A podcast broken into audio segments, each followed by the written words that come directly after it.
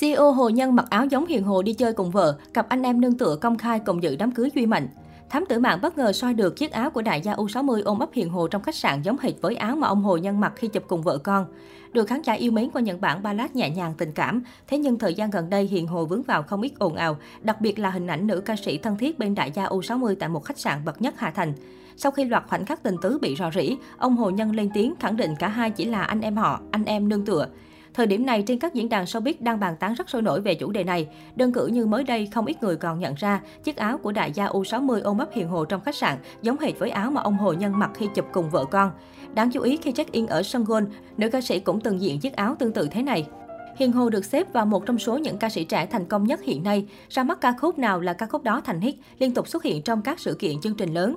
Nhưng ít ai biết rằng để đến được thành công này, cô ca sĩ Chiến X có một quá khứ không hề đơn giản. Chỉ sau vài năm bước chân vào showbiz, Hiền Hồ đã nhanh chóng khẳng định được tên tuổi của mình. Năm 2018, cô được trao giải nghệ sĩ mới của năm tại Zee Music Award. Những ca khúc do cô thể hiện suốt thời gian qua đều làm mưa làm gió trên bảng xếp hạng như Rồi người thương cũng hóa người dân, Có như không có, Gặp nhưng không ở lại. Không chỉ vậy, dù tuổi nghề còn trẻ nhưng Hiền Hồ là một trong số ít ca sĩ bỏ túi cho mình hai sản phẩm trên 100 triệu view, rồi người thương cũng hóa người dân và MV cưới nhau đi song ca cùng Bùi Anh Tuấn. Thế nhưng tài năng đôi lúc lại đi cùng tai tiếng, bước chân vào showbiz, Hiền Hồ không ít lần vướng thị phi, đặc biệt là trong chuyện tình cảm. Còn nhớ năm 2017, cô vướng nghị án hẹn hò nam ca sĩ Subin Hoàng Sơn khi hai người tình tứ tại rạp phim được lan truyền khắp mạng xã hội. Thời điểm đó, Hiền Hồ bị không ít người ném đá vì cho rằng cô không thích hợp với giọng ca phía sau một cô gái.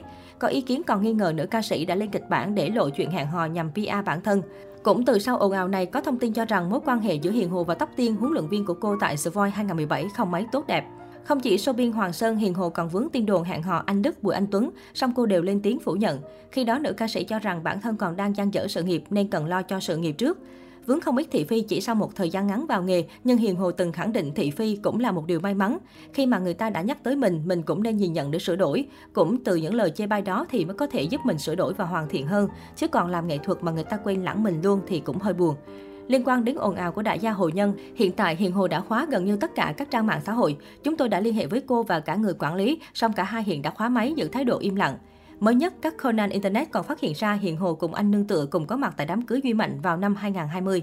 Cụ thể, trong những hình ảnh đang được lan truyền, CEO Hồ Nhân và Hiền Hồ có mối quan hệ khá thân thiết với các cầu thủ.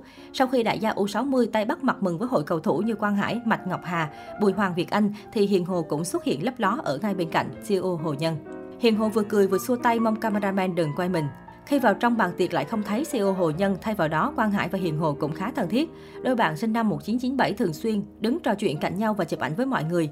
Chính khoảnh khắc thân thiết này mà ở thời điểm đó, fan còn đẩy thuyền nữ ca sĩ và nam cầu thủ. Từ trước đến nay, Hiền Hồ cũng có vài lần để lộ ảnh chụp chung với các cầu thủ như Quang Hải, Bùi Tiến Dũng và Mạch Ngọc Hà. Tuy nhiên, netizen vẫn chưa rõ mối quan hệ thực sự của họ là gì.